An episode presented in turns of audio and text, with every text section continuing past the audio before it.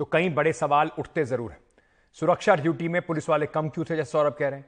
सौ से ज़्यादा पुलिस कर्मी जो पहले जिनको जेल से लेकर आए थे, साबरमती से लेकर वहाँ तक पहुँचे थे, प्रयागराज तक। सुरक्षा घटाकर वो बीस क्यों रह गए? देर रात मेडिकल जाँच क्यों कराई गई? केस में तीन शख्स हथियार लेकर अतीक के इतने करीब पहुँच गए और पुलिस ने इसका कोई जवाबी कार्रवाई तक नहीं करी। अतीक की गाड़ी को अस्पताल के गेट से पहले क्यों रोका गया? वारदात के दौरान पुलिस ने एक भी गोली क्यों नहीं चलाई? शूटर्स के पास विदेशी हथियार कहाँ से आए? क्या इसके पीछे कोई एक बड़ी साजिश है? चर्चा करने के लिए आलोक लाल साहब जुड़ रहे हैं। पूर्व बीजेपी हैं उत्तर प्रदेश के। हमारे साथ आलोक वत्स साहब जुड़ रहे हैं। पॉलिटिकल एनालिस्ट हैं। भारतीय जनता पार्टी का समर्थन करते हैं। घनश्याम तिवारी प्रवक्ता हैं समाजवादी पार्टी के। वो भी इस वक्त हमारे साथ जुड़ रहे हैं। आप सभी का बहुत बहुत शुक्रिया, स्वागत। सबसे पहले लाल साहब, मैं आपसे ही समझना चाहता हूँ। हमने ये कुछ सवाल जो उठाए हैं, सर, ये वाजिब सवाल नहीं है क्या? कि कोई भी इस तरीके का एक ऑपरेशन है, इतने पेशेवर तरीके से इसको पूरे अंजाम दिया गया, अतीक अहमद जैसे व्यक्ति को मारने के लिए, उत्तर प्रदेश पुलिस के सवाल के साथ साथ ये भी तो जाँच ज़रूरी है कि ये जो शूटर्स थे, इनके पास ये रिसोर्सेज कहाँ से आए कि ये इतना बड़ा पूरा ऑपरेशन को प्लान कर पाए? अंकित, ये समझ लीजिए कि ये दो चीज़ें एक साथ हो रही है। एक तो जाँच हो रही है, जो कि जस्टिस त्रिपाठी करेंगे, उनकी टीम करेगी। और दूसरी विवेचना होगी जिसको अंग्रेज़ी में इन्वेस्टिगेशन कहते हैं और जाँच को इंक्वायरी कहते हैं। तो इंक्वायरी और इन्वेस्टिगेशन में अक्सर लोग कंफ्यूज करते हैं। देखिए इंक्वायरी जो है वो इस बात की होगी कि ये भूल किससे हुई किस प्रकार से वो मारे गए। कहने का मतलब ये कि पुलिस की जो व्यवस्था थी उसमें क्या ढिलाई रही हम्म। क्या उन्होंने ये नहीं देखा कि इस प्रकार की घटना हो सकती है और अगर देखा था तो फिर वो प्रिकॉशन क्यों नहीं लिए जो लिए जाने चाहिए थे आदि आदि तो ये तो जाँच का विषय है। तफ्तीश का विषय या विवेचना का विषय ये है कि ये तीन लोग जो पकड़े गए हैं और इनसे जुड़े हुए जो दूसरे लोग प्रकाश में आएँगे, उनके पीछे क्या किसी का वरद हस्त था? इनके पास कहाँ से फाइनेंसेस आए? इनका मोटिव क्या था? इन्होंने ऐसा क्यों किया? किस उद्देश्य से किया और कराने वाला कौन था? जी। ये सारी बातें विवेचना से आएँगी तो इन दोनों टीम्स का अलग अलग काम है जो जुडिशल इंक्वायरी के लिए जस्टिस त्रिपाठी को अपॉइंट किया गया है उनका काम ये देखना है कि पुलिस की कहाँ चूक थी पुलिस की व्यवस्था में से क्या बात थी जिसकी वजह से इतना बड़ा ये कांड हो गया हम्म। कि एक एक्यूज अंडर डिटेंशन पुलिस को मार दिया गया हम्म। जहाँ तक तफ्तीश की बात है विवेचना की बात है उसमें ये देखा जाएगा कि तीन मुलजिम जो पकड़े गए हैं इनके अलावा और कौन लोग थे इनके तार किन से जुड़े हुए थे कैसे अपराध को अंजाम दिया गया तो अपराध का मामला जो है वो विवेचना से खुलेगा तो ये बड़ा इंपॉर्टेंट डिस्टिंक्शन है जो इंक्वायरी कमीशन क्या करेगा एसआईटी क्या करेगी दोनों के अपने अलग अलग काम हैं। घनश्याम तिवारी क्या इसी बात को मान के छोड़ दिया जाए जो पुलिस ने अपनी थ्योरी प्रस्तुत की है कि बड़े माफिया बनना चाहते थे ये तीनों, और इसी वजह से इन्होंने हत्या कर दी।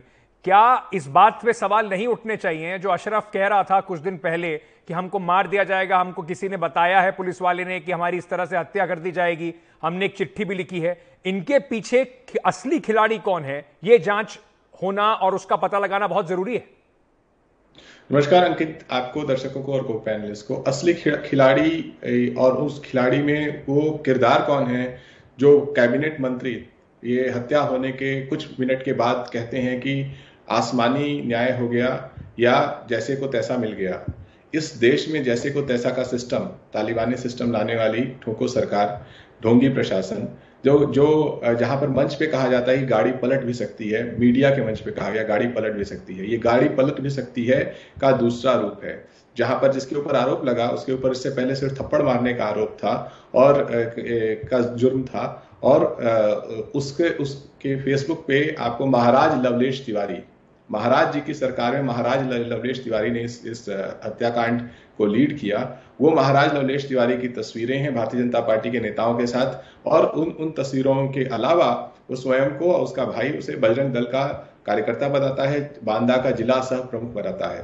तो मुख्य बात यह है कि अब एक सिस्टम तैयार हुआ है जहाँ आप एक गुंडे को लगातार मीडिया और इकोसिस्टम के प्रोपोगेंडा से पहले बहुत बड़ा शैतान और दानव बनाइए और उसके बाद आप अपने तंत्र को को, को उस गोली बारी बमबारी में जोड़ दीजिए from encounter to fake encounter to killing to stage killing सब चीज़ें सब तार जोड़ हम्म। दीजिए और फिर वो इकोसिस्टम उसको सेलिब्रेट करेगा। लोकतंत्र के बोली को गोली से रिप्लेस किया जा रहा है जो पूरे देश के लिए खतरनाक है। सवाल है क्यों किया जा रहा है? आखिरी बात। या या इसमें जवाब ये है कि या तो इसलिए किया जा रहा है कि डॉक्टर सत्यपाल मलिक ने जो सनसनीखेज खुलासा किया है कि प्रधानमंत्री और उनकी सरकार की लापरवाही से जो जहाज़ जो पार्टी दस हज़ार करोड़ खर्च करती है अपने भैया नेताओं को जहाज़ दे सकती है उसने सीआरपीएफ को, को मांगने पर भी जहाज़ नहीं दिए हम्म। और जिसके बाद हमारे चालीस जवान शहीद हुए ये सरकार की, की लापरवाही के चलते ये इनका खोखला देश प्रेम घिनौना नेशनलिज्म साहब जवाब दीजिए जो घनश्याम तिवारी कह रहे हैं कि ये पूरा जो आपने जो खेल रचा गया है ये खेल सारा अटेंशन को डाइवर्ट करने के लिए रचा गया है, क्योंकि सवाल प्रधानमंत्री की तरफ़ उठाए जा रहे हैं कुछ लोगों द्वारा तो वो भी एक गवर्नर के द्वारा, एक पूर्व गवर्नर के द्वारा तो इस वजह से पूरा जो खेल ही रच दिया गया है कि अटेंशन को डाइवर्ट कर दिया जाए। एक घटना कीजिए, बड़ी घटना छुपा लीजिए। देखिए, अंकित, ये मैंने पहले भी आपके टेलीविज़न पे बोला था, आज मैं फिर रिपीट कर रहा हूँ कि इसमें कोई दो राय नहीं है। कि वहाँ पे प्रशासन का, पुलिस का इंटेलिजेंस का कंप्लीट फेलियर हुआ है। ये जिस तरीके से ये पॉइंट ब्लैंक रेंज से हत्या की गई, उसमें अभूतपूर्व ये चूक हुई है। अब जिससे प्रशासन से चूक हुई है, पुलिस से चूक हुई है इंटेलिजेंस एजेंसी से चूक हुई है, जिससे भी चूक हुई है, लेकिन चूक हुई है। और अब वो जो लोग बातें सामने आ रही हैं कि 20 लाख का वेपन था उसके पास, और ये सारी चीज़ें, और जैसा आप लोग उसका घर वर दिखाए हैं, मुझे नहीं लगता कि उसके घर से ये 20 लाख का वेपन फाइनेंस करने की कोई ताकत रखता होगा। वो मिट्टी के घर हैं, किसी तरीके से उसमें मेक शिफ्ट करके लोग रह रहे हैं। तो इट्स अ लार्जर कॉन्स्पिरेसी जिसको ढूंढ निकालना होगा कि इसके पीछे कौन लोग थे। और ये कहना कि ये अतीक से बड़ा डॉन बनना चाह रहे थे।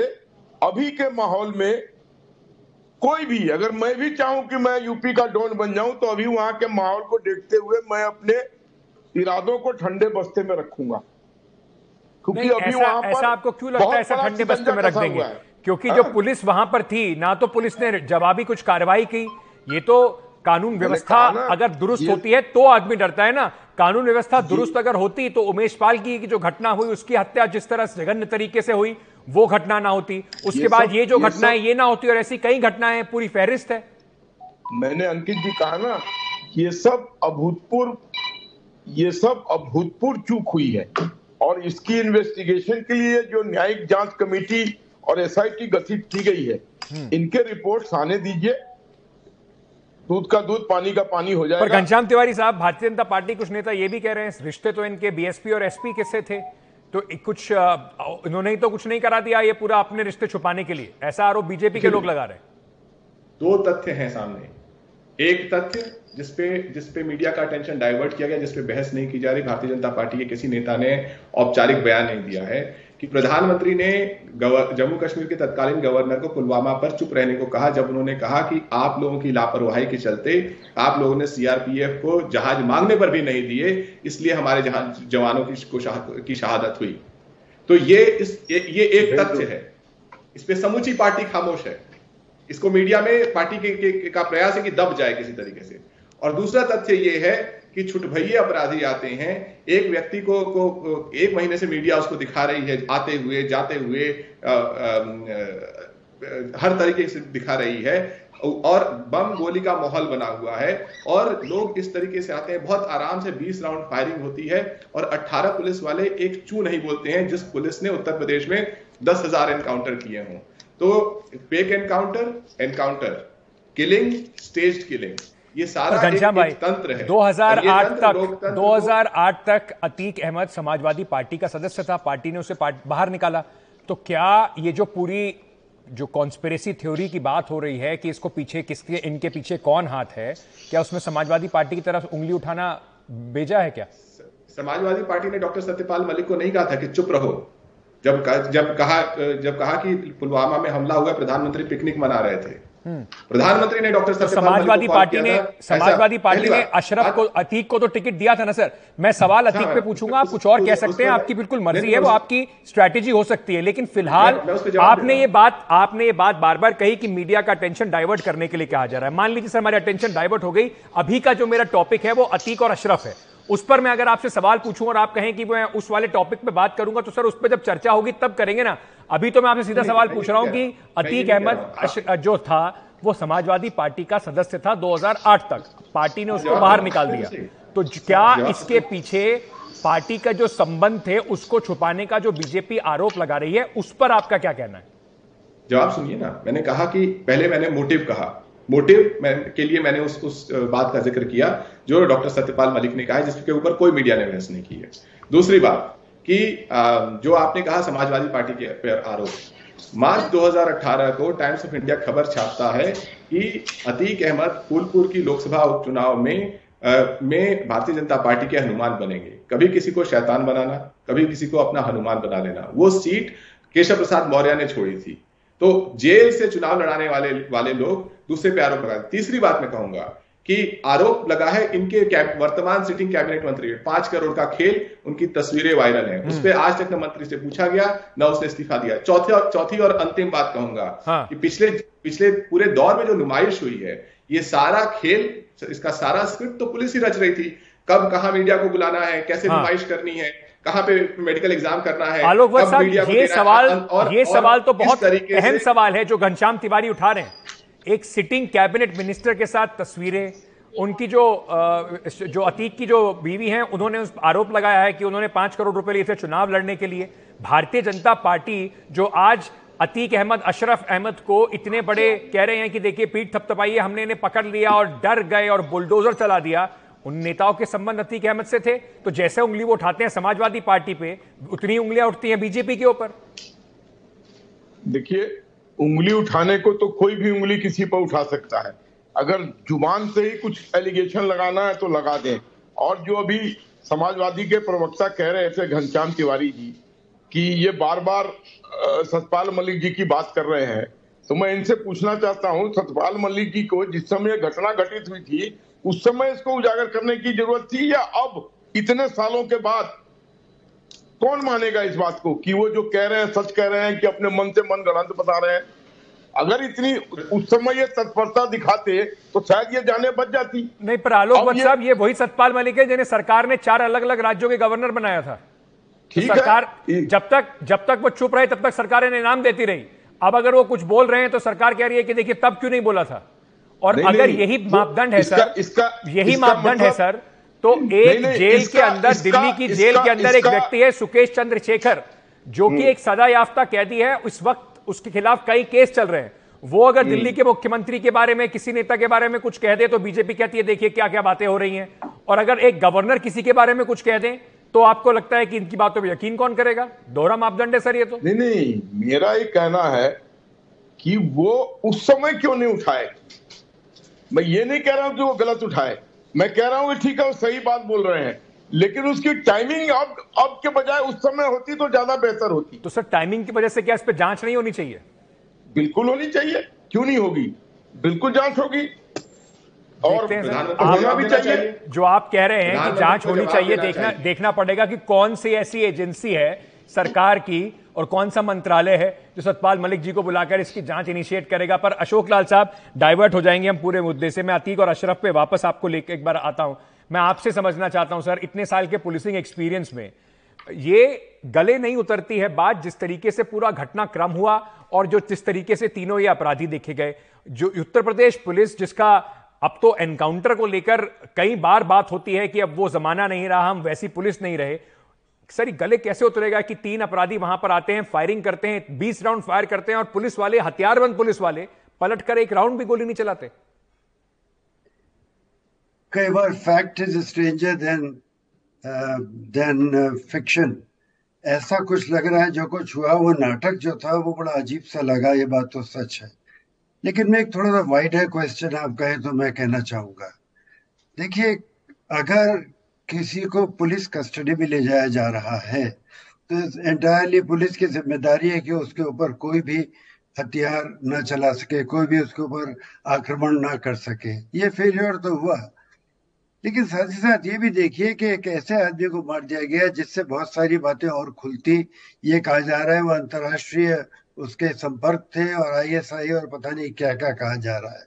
तो ये पुलिस के लिए और भी बड़ी ज़िम्मेदारी थी कि उसको बचाते। अब बात आती है कि अगर ये अतीक अहमद इतना बड़ा क्रिमिनल जो था जिसके खिलाफ सैकड़ों मुकदमे चल रहे थे आज नहीं तो कल किसी न किसी अदालत से हो सकता है सजाए मौत पा जाता हम्म। लेकिन मुझे ये कहना है ये सजाए मौत देने का जो तरीका होता है वो निर्धारित है हमारे कानून में उस कानून के हिसाब से चार्जशीट लगती है उसके बाद मुकदमा चलता और किसी अदालत से निर्णय होता। जी। तो ये मैं सिर्फ़ अतीक अहमद के लिए नहीं कह रहा हूँ मैं उन सब के लिए कह रहा हूँ जो हज़ारों की तादाद में इनकाउंटर्स हो रहे हैं। ये एक सवाल उठाता है कि क्या हमारा अपराधी इतना ज़्यादा आज बेखौफ हो गया है कि बार बार पुलिस पे गोली चलाता है? हम्म। बार बार उसको ये हिम्मत होती है कि जैसे इस केस में इम्पोर्टेड हथियार ले आए और इम्पोर्टेड हथियार से गोली चला दे।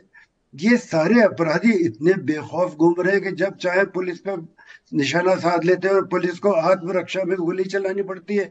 इतनी आत्मरक्षा की तो इतिहास में कभी ज़रूरत पुलिस को नहीं पड़ी थी। ऐसा क्या हुआ है? क्या अपराधी बिल्कुल खुले छूट गए ये प्रश्न यही क्या जो लाल साहब ने कहा बहुत वाजिब बात है। एनकाउंटर में बार बार कह देती है पुलिस की हम पर गोली चलाई। और दूसरी तरफ़ योगी आदित्यनाथ की सरकार कहती है कि देखिए इतना डरा रखा है इन बदमाशों को कि कानून का राज हो गया है। दोनों विरोधाभासी बातें हैं। तो क्या ये उत्तर प्रदेश के कानून व्यवस्था की पोल खोलते हैं? जंगल राज का जो टैग अखिलेश यादव लगाने की कोशिश कर रहे हैं। देखिए, भारतीय जनता पार्टी के सौ से अधिक सांसद हैं, जिनके ऊपर क्रिमिनल चार्जेस हैं। उत्तर प्रदेश में सौ से अधिक विधायक हैं, जिनके ऊपर क्रिमिनल चार्जेस हैं। देश में 300-400 ऐसे विधायक और सांसद इन्होंने अभी वर्तमान में दे रखे हैं, जिनके ऊपर क्रिमिनल चार्जेस हैं।